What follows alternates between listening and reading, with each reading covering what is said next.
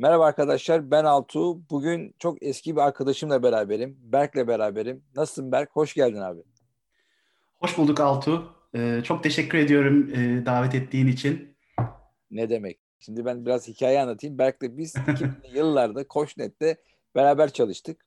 Ondan sonra yollarımız ayrıldı ama bu podcast'le beraber tekrar böyle bir uzun zaman sonra görüşme imkanı bulduk. Ee, bu arada Berk'in de ayrı bir podcast kanalı var zaten kendisi bahseder. Şimdi bugün konumuz şimdi Ecel Kanban İstanbul'da tabii ki Berk'in çok güzel bir blog yazısında ben denk geldim. Ee, Black Swan Theory and Why Agile Principles Fit Better diye böyle ikisini birleştiren e, bir blog yazısı derinlikli. Onun hakkında, onun etrafında bir konuşacağız. Ama öncelikle Berk'ten kendisini bir tanıtmasını rica ediyorum. Ben e, aşağı yukarı işte e, çalışma hayatıma ilk başladığım zaman esasında beraber çalıştık. O, o güzel zamanlara denk geldi. Aşağı yukarı 20 senedir e, yazılım endüstrisinin içerisindeyim. Biraz daha fazla oldu sanıyorum artık. E, bilgisayar mühendisliği mezunuyum Marmara Üniversitesi'nden. Bu dönem e, zarfında e, çeşitli ISP'lerde, startuplarda e, çalıştım.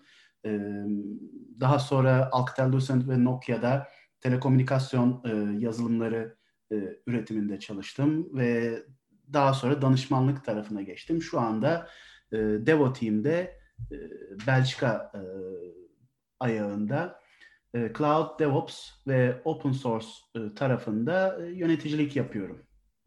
Harika.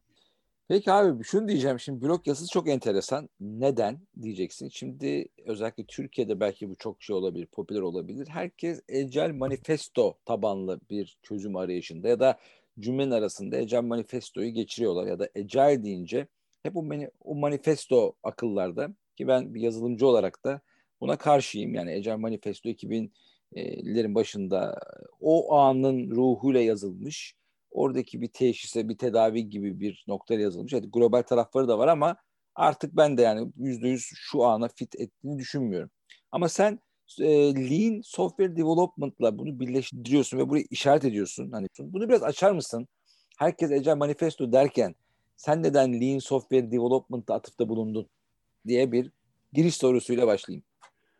Hocam e, Agile prensiplerinin e, olayı şey olarak alırsak hani yanlış bir şekilde tutup Agile prensiplerini gümüş bir kurşun hani e, tamamen uyulması gereken bir kitap gibi alırsak evet bazı noktalarının bugünkü şartları gerçekten karşılamadığı, e, yetersiz kalabildiği veya istediğimizin dışında sonuçlar üretebildiği e, karşımıza çıkan bir durum. E, yani 12 tane prensibin üstünden gidersek muhtemelen bir kısmı e, her zaman uygulanabilecek olsa da bir kısmının zaman zaman sorun çıkarabildiğini fark edebiliyoruz. E, burada Lean prensipleri, e, Lean Software Development e, benim bakış açımda benim gördüğüm kadarıyla e, Agile prensiplerini de kapsayan bir bakış açısı. Ama bu nereden geliyor? E, Lean'in tarihinden geliyor. Lean dediğimiz Lean Software prensipleri esasında Popendikler tarafından yazılan kitapla sektörümüze katılmış olsa da çok e, eski bir geçmişi var. Toyota Production System'a dayanıyor. Taiichi Ono'nun bundan belki 50-60 yıl önce tam tarihini bilmiyorum ürettiği e, çıkarttığı Toyota Production Sistemi'nin daha sonra Lean üretime dönüşmesi, oradan işte Lean üretim, Lean operasyonlar, Lean servisler şeklinde dallanması ve bu e, onlarca yıl endüstrinin, farklı endüstrilerin edindiği prensip seviyesindeki ve kurumları e, daha efektif çalışmaya götüren düşüncelerin, prensiplerin, akımların yazılım mühendisliği tarafından e, mercek altına alıp ona uygun, ona daha uygun bir hale getirmesiyle oluşmuş prensipler. Dolayısıyla arkasında Lee'nin çok ciddi e, tarihsel bir geçmiş var ve bu tarihsel geçmiş başarıyla dolu bir geçmiş. Kendini kanıtlayarak yaşamış bir geçmiş.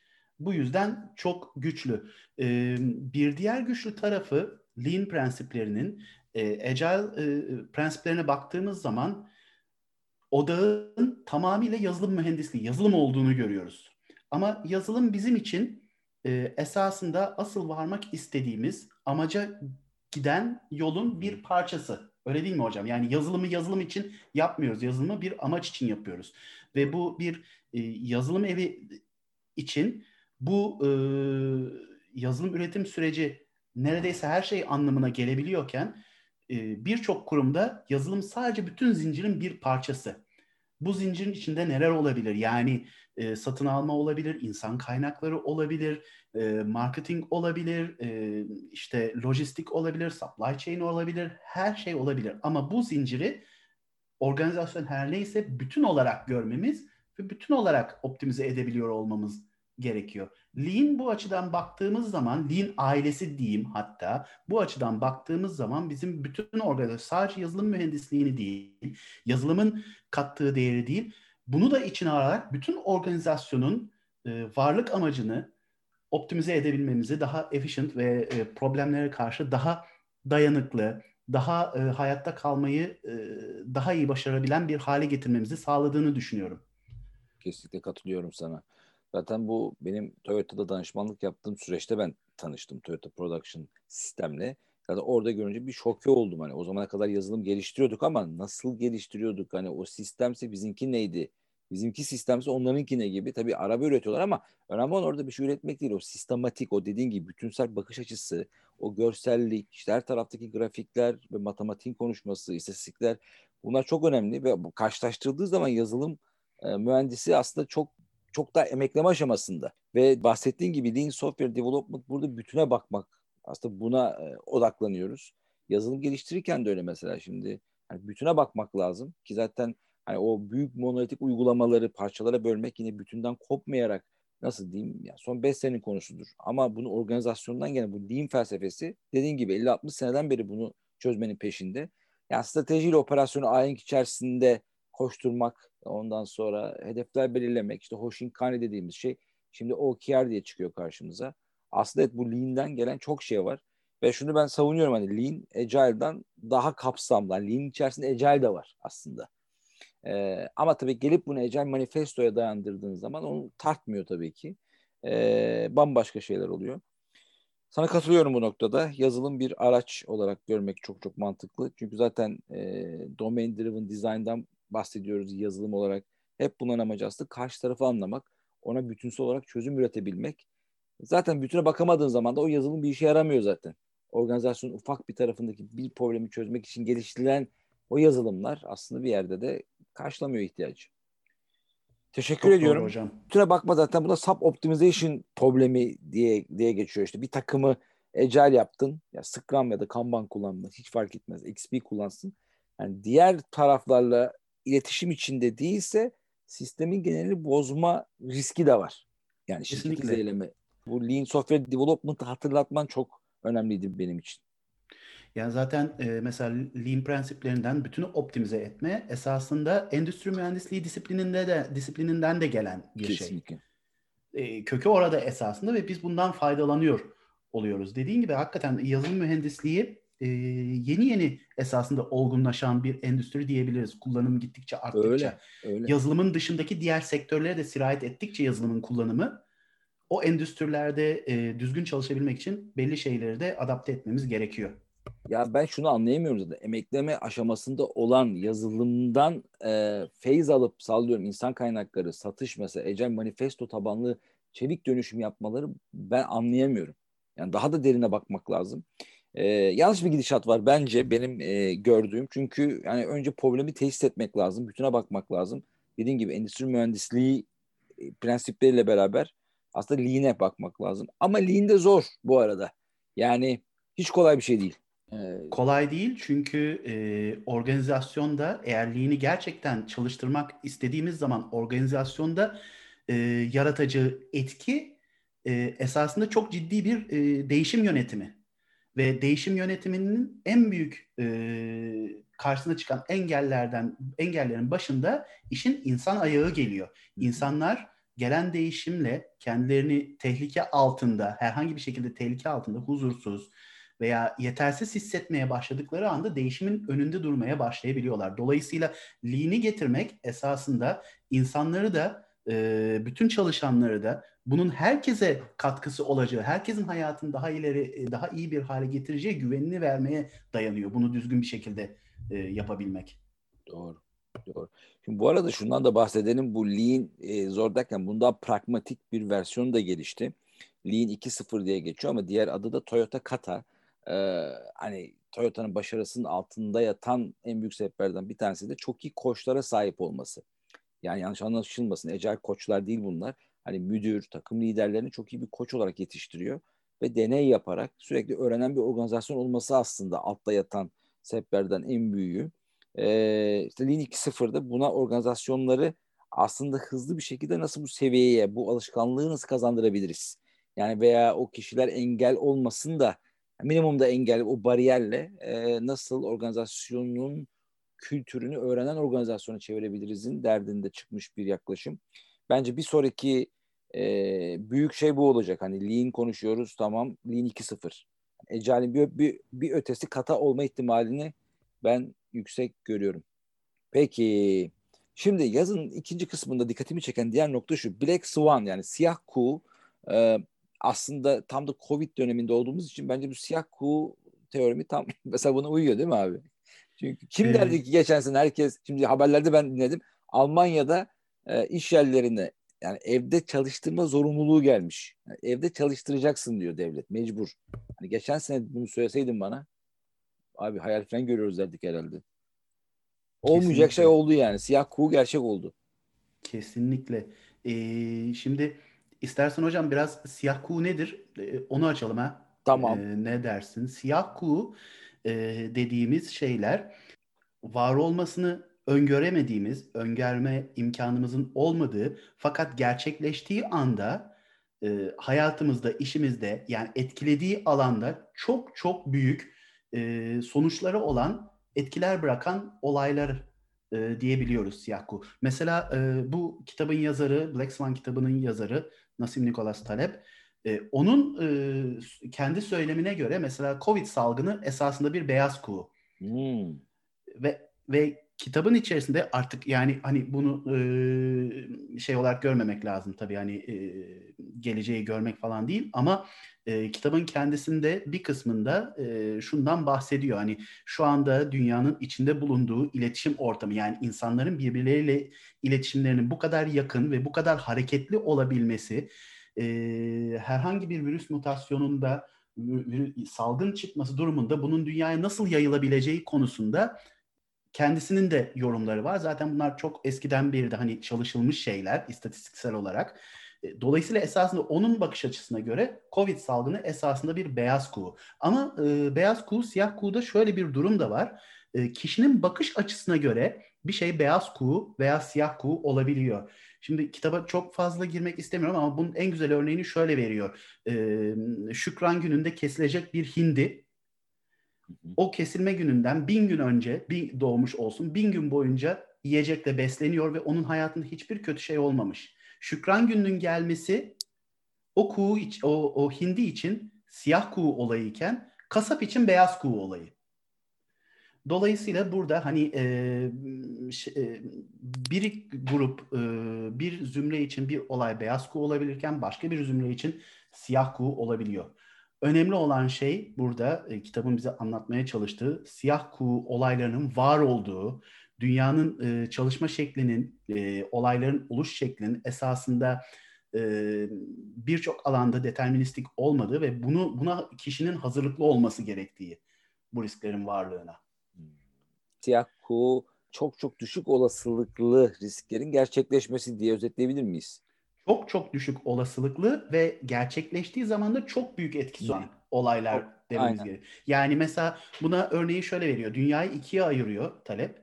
E, Medyokristan ve ekstremistan diye. Medyokristan dediğimiz dünyada e, ne kadar sıra dışı event de olsa, olay da olsa bunun ortalamaya etkisi olmuyor. Yani e, benim kişisel olarak boyum iki buçuk metre bile olsa, dünyanın en uzun insanı bile olsam dünyadaki bütün insanların ortalama boyunu ben etkileyemeyebiliyorum. Hmm. Ama e, mesela çok başarılı bir yazar olursam milyonlar satan e, benim e, yaptığım etki binlerce, yüz binlerce yazardan çok daha fazla olabiliyor. Yani e, bir tarafta ortalamayı hiç etkilemeyen e, varyasyonlar var.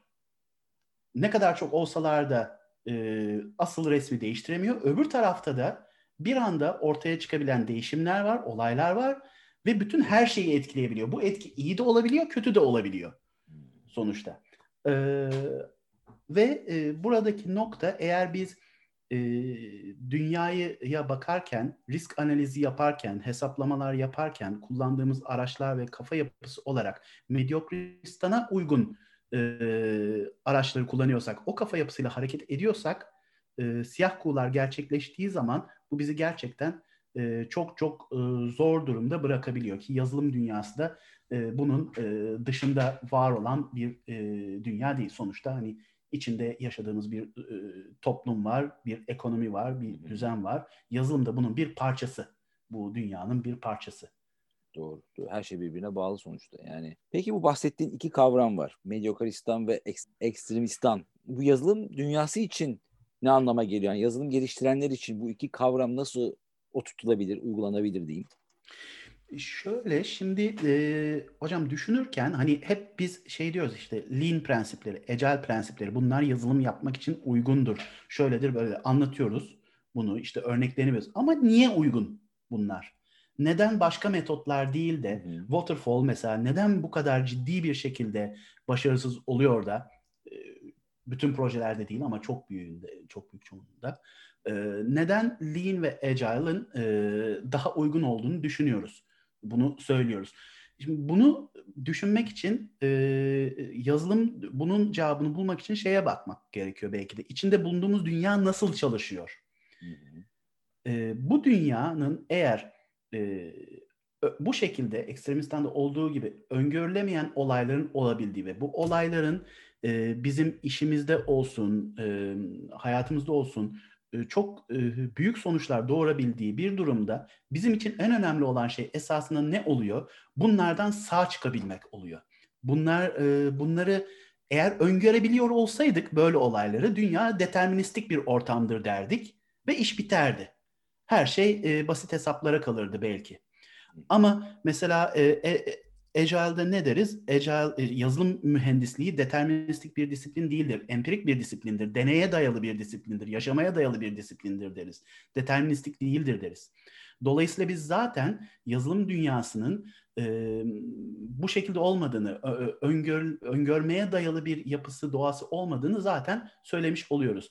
Black Swan kitabında ortaya konulan dünyanın işleme şekli modeli ise bununla esasında örtüşüyor. Ve burada bize e, şu cevabı veriyor belki de. Yazılım mühendisliği metodolojilerinde Lean ve Agile'la gittiğimiz zaman bu prensip e, grubunun içerisinde bize verilen öğretiler yani e, şeyler demeyeyim, gümüş kurşunlar demeyeyim, öğretiler, prensipler büyük çoğunlukla bizi e, ani değişimlere, beklenmedik olaylara süratle adapte olabilmek, ayakta durabilmek, e, ona karşı çevik olabilmek, kendimizi yeniden pozisyonlayabilmek, sağ çıkmak ve mümkün mertebe eğer olabiliyorsa güçlenerek çıkmak üstüne götürüyor esasında. Dolayısıyla iki taraf e, birbirine çok güzel oturuyor. Dünyanın çalışma şeklinin eğer e, Black Swan'da anlatıldığı gibi olduğunu kabul ediyorsak o zaman yaşamaya uygun yani var olmaya devam edebilecek bir yazılımı geliştirmenin en iyi yollarının da Lean prensiplerine ve Agile prensiplerine mümkün mertebe pragmatik olarak e, bağlı olmaktan geçtiğini söyleyebiliriz diye düşünüyorum. Yani ekstremistan bir ortamdayız. Müşteri çat diye fikrini değiştirebilir. O yüzden biz bunları e, nasıl diyeyim beklediğimiz için bu yaklaşımlarla gitmek ve bunun için de Lean ve Agile'ın o prensipleri doğrultusunda bir pusula gibi onun yol göstermesini beklemeliyiz diye özetleyebilir miyim? Özetleyebiliriz hocam. Yani her şey olabilir. Müşteri fikrini değişebilir. Bir regülasyon gelebilir bir her anda. Şey. Kanun değişebilir. E, Covid çıkabilir. Yani Covid evet e, talep için White Swan ama bizim için Black Swan'dı. Hiç öyle bir şey beklemiyorduk. Hayatımızda öyle bir şey yoktu. Ve iş dünyasına yaptığı etkiyi şu anda ciddi şekilde görüyoruz. Sadece iş dünyasında değil, insanların hayatlarına yaptığı etkiyi de görüyoruz. Böyle birçok olay olabilir. Ama bizim e, kendimizi bunlardan sağ çıkacak şekilde e, yazılımımızı geliştiriyor, tasarlıyor olmamız gerekiyor. Anladım. Bu arada Bill Gates bekliyordu. Yani onun için aslında white yani beyaz cool. Evet. Bizim için siyah evet. ama onun için beyaz. Bizim için. O zaman Mediokristan ortamı e, şey mi? Yani o o öldürücü bir ortam mı? Ee, o o kafa daha doğrusu. Dalgalanmalar o... olduğu dalgalanmalar olduğu zaman ki oluyor. Bunlara karşı bize hiçbir e, koruma vermeyen bir ortam. Mesela şöyle bir şey diyebiliriz. Hani bazı proje planları vardır. 5 yıllık kalkınma planı gibi yapılır. Adım adım her safhası planlanır ve o plan hiçbir zaman tutmaz esasında. Bütçe e, çünkü... gibi diyorsun mesela. Böyle bütçe açık veriyor. Sen bize nasıl görüyorsun? Tabii açık verecek yani. Aynen öyle hocam. Yani o plan e, esasında tutmaz. O planın tutmamasının sebebi o planı yapanların esasında bu işi bilmemesi değil. O planı yapanlar zaten bütün iyi niyetleriyle yapıyorlar. Ama dünyanın yürüyüş şekli o planlara göre değil. Yani burada hani şeye benziyor bu biraz hani e, harita ve arazi aynı değildir denir ya. Harita arazinin aynısı değildir denir. Biraz da e, ona e, kayıyor esasında. Dolayısıyla e, çok katı e, mühendislik planları ve e, çok katı implementasyonlar bizim e, ileriye doğru seçeneklerimizi açık bırakmayan hem planlama olarak hem tasarım olarak seçeneklerimizi açık bırakmayan bize esneklik tanımayan e, herhangi bir yaklaşım ileride bize problem olarak geri dönüyor. E, korumamız gerekiyor ki değişen iş ihtiyaçlarına cevap verebilelim. Yarın öbür gün hani sonuçta biz sadece yazılımcı olarak yaşamıyoruz değil mi hocam? Yani bu işin e, iş tarafını yürüten insanlar var, ortaklarımız var. Biz onlara cevap vermek üzere Doğru. zaten bu işi yapıyoruz. Eğer biz onlara yeterince hızlı reaksiyon veremezsek, cevap veremezsek, onların ihtiyacını karşılayamazsak bu bir e, sıkıntıdır. Ve karşılayan birileri de olacaktır. Kainat boşluk affetmez kesinlikle. Sen karşılamıyorsan başkası karşılayacaktır. Doğru. evet yani Black Swan e, bu arada yazarın kendisi galiba Lübnanlı e, bir arkadaşım vardı. Onun eğitimine katılmış New York'ta. Ondan sonra yani çok farklı bir yazar olduğundan bahsetmişti eğitimine katıldığı için. E, çok bir metni var. Yani buradan okumayanlar varsa da kitabı e, tavsiye edelim. Black Swan. Zaten en sonunda bir kitap tavsiyesi alacağım senden hocam. Peki o zaman şimdi bu belirsizliklerle, belirsizliklerle başa çıkmak için Lean artı Agile, tek başına Agile manifesto yetmez diyorsun. Yanına Lean de koyduğumuz zaman biz bunlara karşı esnek, dayanıklı bağışıklık sistemimizi güçlendiririz diyorsun. Ee, diyorum ama burada tabii nasıl uyguladığımızın da önemi oluyor Hı. değil mi hocam? Yani hani burada ben e, şeye odaklanmak istiyorum. Burada gerçekten bir e, mutfak reçetesi yok elimizde esasında. Eğer reçeteyle hareket etmeye kalkarsak e, bu bir e, sıkıntı olabiliyor. Mesela e, Toyota örneğine de baktığımız zaman e, Toyota Way kitabında Jeffrey Liker'ın e, Toyota kitabı Toyota Way kitabında şöyle bir örnek vardır. Der ki hani araba üretimi çok deterministik bir süreç. Öyle değil mi hocam? Yani saf bir mühendislik var ve kitapta şöyle bir kısımda diyor ki iki tane Toyota fabrikası aynı aracı üreten birbiriyle aynı değil diyor. Değil. Bu kadar değiller. Yani bu kadar deterministik bir e, mühendislik sürecinde bile e, Toyota'da farklı dinamikleri olan, farklı insanların çalıştığı fabrikayı farklı tasarlayabilmişler. Dolayısıyla bu bize şunu gösteriyor. Bizim gerçekten reçetelere çok dikkatli yaklaşmamız gerekiyor. Bir reçete, herkese uyan bir reçete diye bir şey yok. Dolayısıyla hem Lean hem Agile'ı sindirirken kendi çalışma ortamımıza, kendi ekibimize, kendi iş modelimize e, uyacak şekilde bunu e, yapmamız gerekiyor diye e, düşünüyorum ben. Bu yüzden prensipler çok önemli. Belki şeye bakmak lazım. Ben bir karar veriyorum, şu karar veriyorum ama bu benim e, ana prensiplerimle çatışıyor mu mesela? E, bu önemli bir gösterge olabilir. Belki okuduğum kitaptaki kurallardan birisi bir şeyi şöyle yap diyor ama belki de o prensip onu orada o şekilde yapmak o karar noktasında belki de prensiplerle çakışan bir hareket olacaktır her zaman için o yüzden prensiplere e, prensipleri göz önünde tutuyor olmak gerekiyor diye düşünüyorum. Sana kesinlikle katılıyorum. Yani reçetelerden öte aslında bir pusula kullanmak. O pusula o anda bulunduğun yere göre nereyi gösteriyorsa onu gitmek gibi. E, prensipler ve değerler bu arada. Değerler de çok önemli ki onlar zaten bu ikisi prensip ve değerler kültürü oluşturuyor.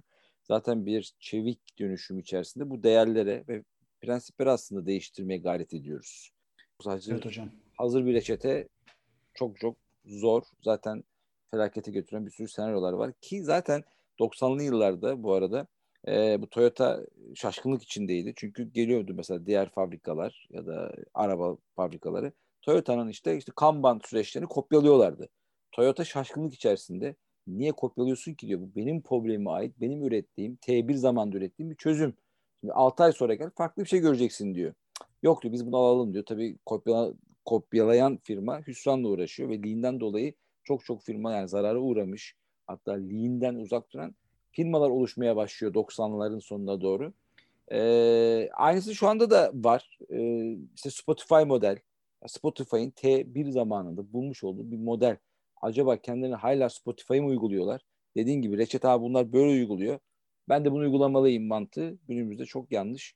Her zaman için senin söylediğin gibi prensipler ve değerler bize yol göstersin. Çünkü Kesinlikle hocam. çok çok farklı, çok çok farklı.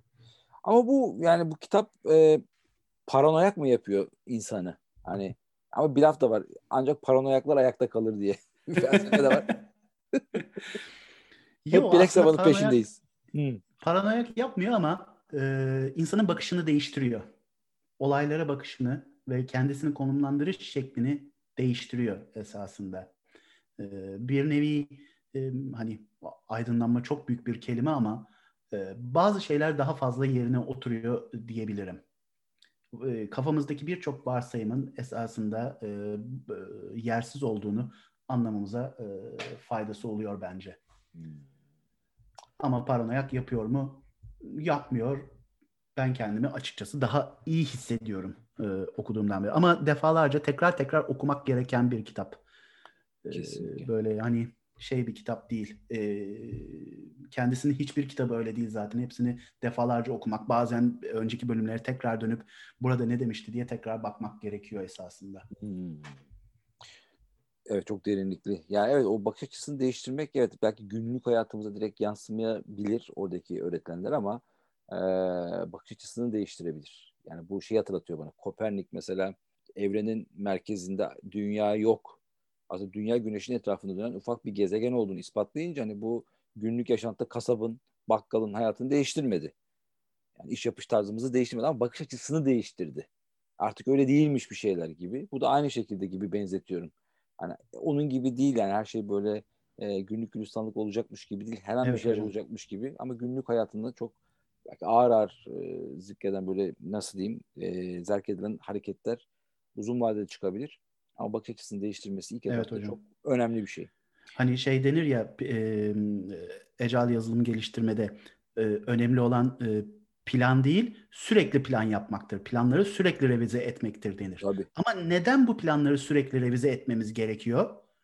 Çünkü şartlar sürekli değişiyor. Bazen hiç beklemediğimiz olaylar oluyor Aynen. ve bizim bir gün önce yaptığımız plan e, bir kısmını bazen tamamını çöpe atmamız gerekebiliyor. İşte bu bu noktada baktığımız zaman işte Black Swan'ın katkısı bu oluyor. Dünyayı bu şekilde bize projeksiyonu yaptığı zaman neden önemli olan şeyin tek bir plan yapmak değil de sürekli planları adapte etmek olduğunu, revize etmek olduğunu e, daha böyle bir e, sağlama oturtmuş oluyoruz gibi geliyor. Bu bile bir inanılmaz bir bakış açısı. Yani plan yapmak hani agile deyince, çevik deyince yani dokümantasyon yazmayalım, plan da yapmayalım. Bam bam gidelim gibi bir algı da oluşabiliyor ki çok kalmadı. Maalesef hocam. Ama böyle değil. Yani plan yapmak, sürekli plan yapmak çok önemli. Hatta öyle bir söz vardı galiba. Yani plan önemli değil, planlama yapmak önemli. Evet. Diye. Bilmiyorum kimin sözüydü ama aklımda kalan. Doğru sürekli şartlar değişiyor. Neden? Çünkü Kinevan Framework atıfta bulunmak istiyorum. Bu aralar o kitap okuduğum için ne olabilir? Yani kompleks domain değil abi. Ne olacak hiç belli değil. Çünkü arada bir sebep sonuç ilişkisi kurabileceğimiz şeyler. Yani onu görmek çok zorlaşmaya başladı. İşte televizyonları izliyorsun. Diyorsun ki işte ne zaman çıkacağız pandemiden? E belli değil. E göremiyorsun önünü. Yani veri yok elde. Ya da atlattın işte vücudunda bir aksaklık olacak mı? Bilmiyoruz diyor. Yani onun gibi. Farklı tam hakikaten böyle bir kaotikle kompleks arasında bir yer gibi geliyor bana şu anda. Çok neyse bu dönemin de bence şöyle faydaları da oldu yani mesela evden çalışma, dijitalleşmeyi çok hızlandırdığını düşünüyorum. Yani her şerde bir hayır varın Bence ispatlarından bir tanesi. Kesinlikle hocam. Yani ben bizzat biliyorum hani e, uzaktan çalışmaya. Şimdi uzaktan çalışma deyince bir kısım şey olarak anlayabiliyor. E, ben başka ülkedeyim. işte şirket başka ülkede. Ay, uzaktan çalışma bunu da kapsıyor ama sadece bu değil. Ofis çalışanı olup uzaktan hayatında hiç çalışamamış insanlar var. Milyonlar var böyle. Ve şu anda zorunlu olarak evden çalışıyorlar. Ve e, bir dönem uzaktan çalışmaya e, mantalite olarak ters olan birçok yönetici şu anda bunun da e, yürüyebilen bir iş yapma şekli olduğunu görmüş ve e, bunu e, kabul etmiş durumda. Yani e, ihtiyaçları olan e, kanıtı da almış durumda. Çok fazla şey e, değişiyor esasında uzaktan evden çalışma şeyinde iş yerinin dijitalleşmesi e, çok çok büyük bir e, değişime şahitlik ettik. Tabii ki. Ediyoruz hatta, hala. Hatta şunu da farkına vardı. Yani o uzaktan çalışmayı kesinlikle kabul etmeyen grup şu anda diyor ki Aa, hakikaten iyiymiş ya bak kira da vermiyoruz. İşte ofisleri yer yarıya kıstık. E, şunu kıstık, masrafları kıstık. İşte daha fazla çalışıyor insanlar demeye de başladılar.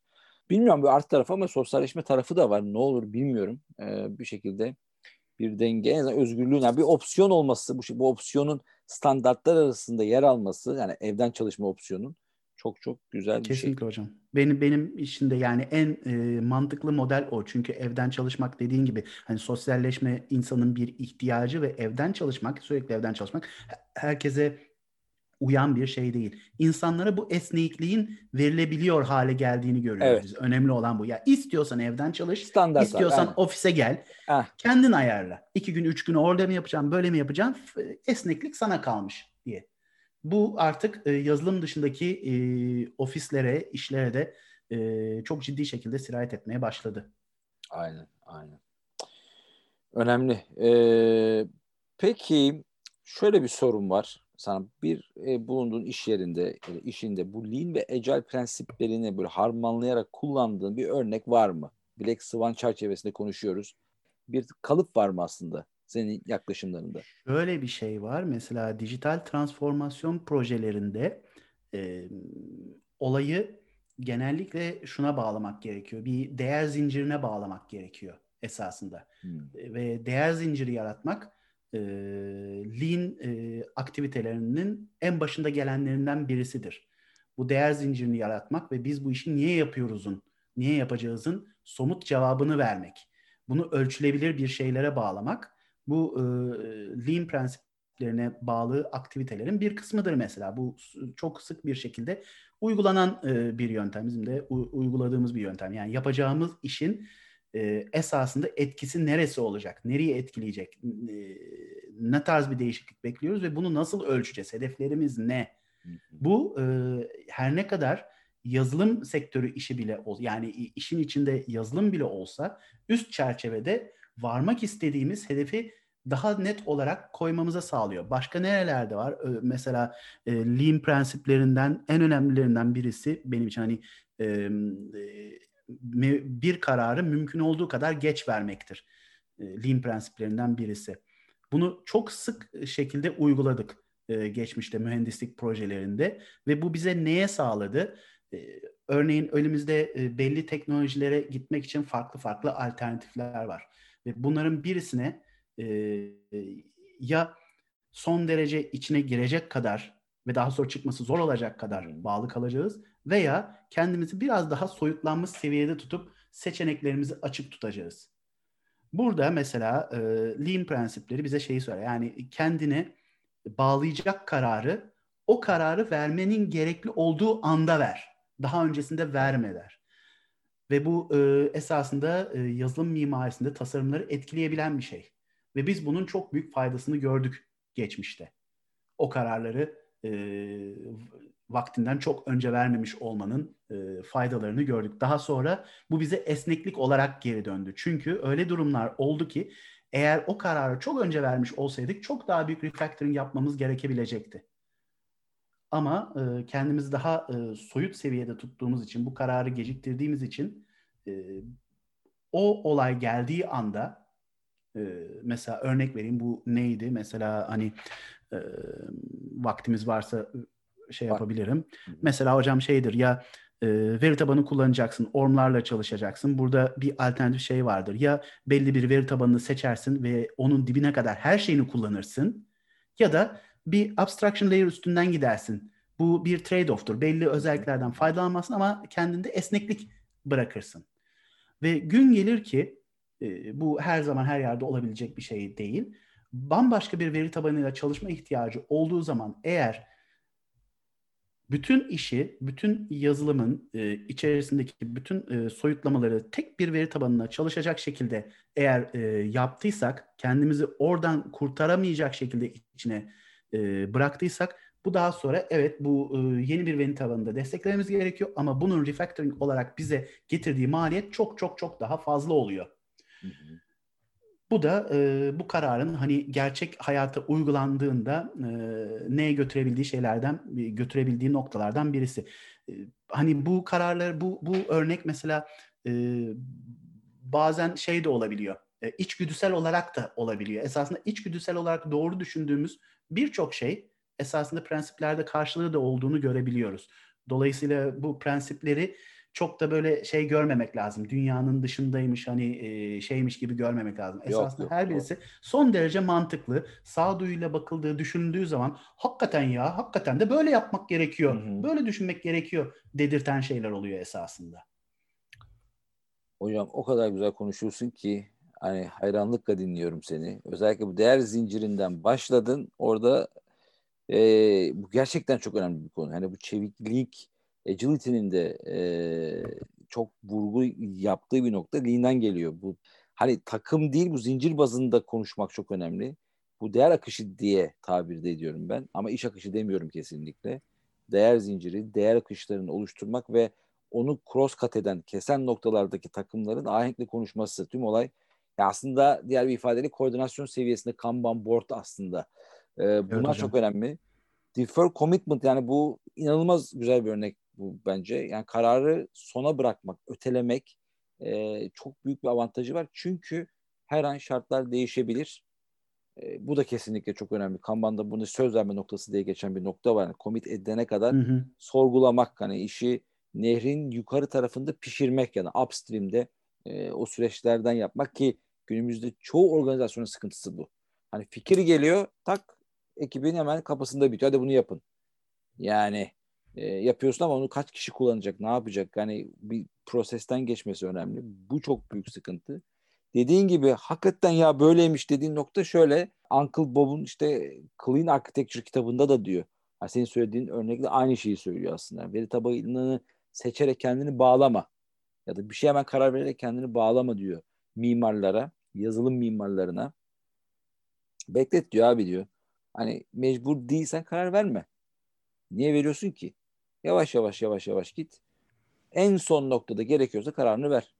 Ve bu da seni bağlayıcılıktan kurtarıyor. Ee, tekrardan büyük büyük işte refactoring maliyetlerinden kurtaran bir yaklaşım. Bilmiyorum Uncle Bob'un e, Lean'le ilişkisi asıl ama aklın yolu bir. Hocam, çok çok şey söyledin. Yani burada karar verme noktasında da mesela Toyota Production System'da bütün kararlar veriye dayanır esasında Aynen. bir şekilde yani veri veri olmadan karar ver. Ya şöyle bir abartı şey yapayım. Atıyorum hani e, Toyota Toyota olsun veya o, o sistemde çalışan bir şirket olsun. Yarın öbür gün hesap yapsalar da şöyle bir şey çıksa. Arkadaşlar bütün verileri analiz ettik. Biz şirkete bugün kapanırsak, kapatırsak herkes için çok daha karlı olacak. Eğer öyle bir şey çıkarsa o, o karar da alınır. alınır. Yani o, o derece e, veriye dayalı bir e, karar mekanizması var. Burada da hani biz kendimizi bu teknolojiye örnek diye şey yapıyorum. E, içine iyice girecek miyiz? Kendimizi ona bağlayacak mıyız? Daha soyut mu tutacağız? O karar mekanizmasında da verilen kararın dayanığı esasında ben şu anda hangi problemi çözmüş olacağım kendimi bu kararı vermeye zorlarsam. Hangi problemimi çözecek? Bir problemi çözecek mi? Çözmeyecek mi? Çözerse bunun bana ne faydası olacak? Ben bunu ölçebiliyor muyum? Ölçemiyorsam, somut bir şekilde bunun faydasını kanıtlayamıyorsam o zaman o kararı biraz daha iteleyebilirim esasında. O da bir kültürün parçası. Kolay değil. Yani kulağa hoş geliyor ama o da maalesef e, her evet, yerde yani olmuyor. Verinin olmadığı e, durumlarda olabilir ileriye dönük. Yani orada sonuçta hani şeye baktığımız zaman çok çok şey bir örnek bu. Hani e, kolaya kaçan bir örnek ama e, Steve Jobs iPhone'u getirdiği zaman muhtemelen elinde iPhone'la ilgili e, bir veri yoktu. Hani dünyayı bu hale getireceğine dair bir veri yoktu esasında yok, elinde. Evet. Evet. Yani bu burada e, vizyonerlik biraz işin içine giriyor. Vizyonerlik e, tecrübeyi kapsıyor. O çok e, şey bir e, karmaşık bir e, denklem esasında. Sezgi, sezgi diyorlar. Sezgisel akıl. Zaten bu arada e, şeydi mesela IBM'in bu masaüstü pazarını kaybetmesinin sebebi de o. Hani o zamanın e, yöneticilerin ellerindeki veriler hani server e, server pazarının daha iyi olacağını dair bir sürü kanıt var. Hani Verodac'dan baktığı zaman yani çok ufak bir pazar ama diğer tarafta server pazarı inanılmaz fazla. Adam diyor ki yani doğal olarak adamın oradaki IBM yöneticilerinin server pazarına kayması rasyoneldi. Çünkü veri odaklılardı. Ama dediğin gibi sezgi devreye girdiği zaman işte o Bill Gates'te, Steve Jobs'taki o sezgisellik sanat mı diyelim artık bilemiyorum. O bir apayrı bir frekanstan öngörüyorlar yani. Ama orada da mesela IBM'in e, masaüstü pazarında arkada kalmaya devam etmesi, onu yakalayamaması da esasında e, iş o çevikliğinin, doğru. iş çevikliğinin yeterli seviyede olmadığının bir göstergesi esasında. Buna adapte olamadığının Olamadı. hızlı şekilde göstergesi. Çünkü değer zincirleri ona göre şekillenemedi diyor kitapta. Yenilikçinin ikilemi. O kitapta da bu değer zincirlerinden bahsediyor. Hani onu değiştirmek işte o çeviklik, o değer akışlarını yapması e, çok hantal kaldılar. Hani gemiyi evet hocam. yapmak böyle çarptı. Evet hocam. Zaten şey e, sen iş zinciri değil değer zinciri diyorum dedin ya orada çok Hı. çok e, önemli bir şey söyledin esasında. İstersen onu biraz daha şey yaparsan yani iş zinciri var diyorsun. Bir de e, değer akışı. zinciri. Ya iş, iş akışı, akışı ve değer zinciri. E, bunun çok farkı. farkı. Çok farklı. Çünkü bir, bir tanesi donuk. Yani iş e, akışı dendiği zaman bu hani 2000'li yıllarda da hani o iş akışları uygulamaları var da iş akıyor bir şekilde. O donmuş, bitmiş yani. O artık bu kompleks domainde onu bir daha değiştirmek çok zor. Ama değer akışı diye söylediğin zaman ya da değer zinciri o canlı bir şey. Yani o akış canlı olması lazım. Yani yarın değişebilir o. Neden? Çünkü gelen talep değiştiği için onunla senkronize olmak zorundasın. Müşterinin taleplerini karşılamak zorundasın. Benim iş akışım böyle deyip kalırsan o zaman yenikçinin ikilemindeki o senaryolardan bir tanesi olma ihtimalim var. Bir pazarı kaçıracaksın ya da ne bileyim GSM sektörüne giremeyeceksin ya da gibi gibi yani. Ee, arada çok büyük yerler var. Zaten Toyota'ya şu şekilde şaşırıyorlar. Hem çok yaşlı bir firma hem de bir o kadar girişimci ruhu var. Bu nasıl oluyor? Ee, yani o değer akışları mantığı da aslında firmayı canlı tutan bir şey. Çok hantal gibi gözüken yerleri var çok plan yapıyormuş gibi gözüküyor ama arka tarafta tüm e, mekanizma koçlar ve öğrenen organizasyonlar. Yani öğrenen bir organizasyona dönüştürüyor. Bu arada söylediği şey çok doğru. İki fabrikadaki hatlar çok farklı. Fakat birbirlerine e, mesela bir fabrikanın deneyip öğrendiği ve faydasını gördüğü bir şeyi diğer fabrikalara, isteyenleri tabii ki öğretebiliyor. Ya da satabiliyor çözümünü kendi içinde. Buna da yokaten diyorlar. Yani sürekli bir öğrenen organizasyon hali var. Ve bu da onu eşsiz kılıyor zaten. Ama her fabrika kendi kendisini optimize ediyor esasında. Kendi, yani evet, e, evet. E, kararları lokal olarak veriyorlar. İş evet. işin değerin üretildiği ki burada Toyota için değer araba oluyor. Arabanın üretildiği yerin kararlarını lokal olarak veriyorlar. Ki bu da esasında lean prensiplerinin Aynen. arasında geçen bir şey. Kararların lokale inmesi, değeri etkileyen kararların o değeri yaratan yerde veriliyor olması. Evet ama şu diyeyim araba üretmek çok deterministik gibi gözükse de o kadar değil. Çünkü yani yazılımcı yazılımcı arkadaşlarına bunu anlattığın zaman mesela Kanban diyoruz. İşte Lean e, araba üretiyor. Arabayla bizimki bir değil diyorlar mesela. Böyle bir yanlış e, algı var. Sonuçta tabii ki buradaki boyutlar farklı olabilir ama sonuçta oradaki karmaşıklık da kompleks.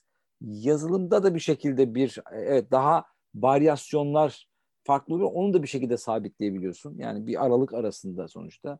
O bakımdan ya bu arada mesela kimyacılara e, eğitim verdiğimde, kimyacılara yazılım örneği anlattığımda kimya mühendisleri de aynı tepkiyi verdiler. E, yazılımcının işi sabit diyor. Bizimki daha farklı, daha karmaşık, daha dinamik. Kime gitsen onun işi daha karmaşık, onun işi daha ya herkes... Tabii abi kimya yani elektron yerinde durmuyor ki. Ben şok oldum orada. Hep yazılımcılardan duyduğum şikayet. Kimyacılardan yapınca Allah dedim bu bir pattern demek ki bak bir desen keşfettim burada. Bizim işimiz bildiğin gibi değil. ne çekiyoruz?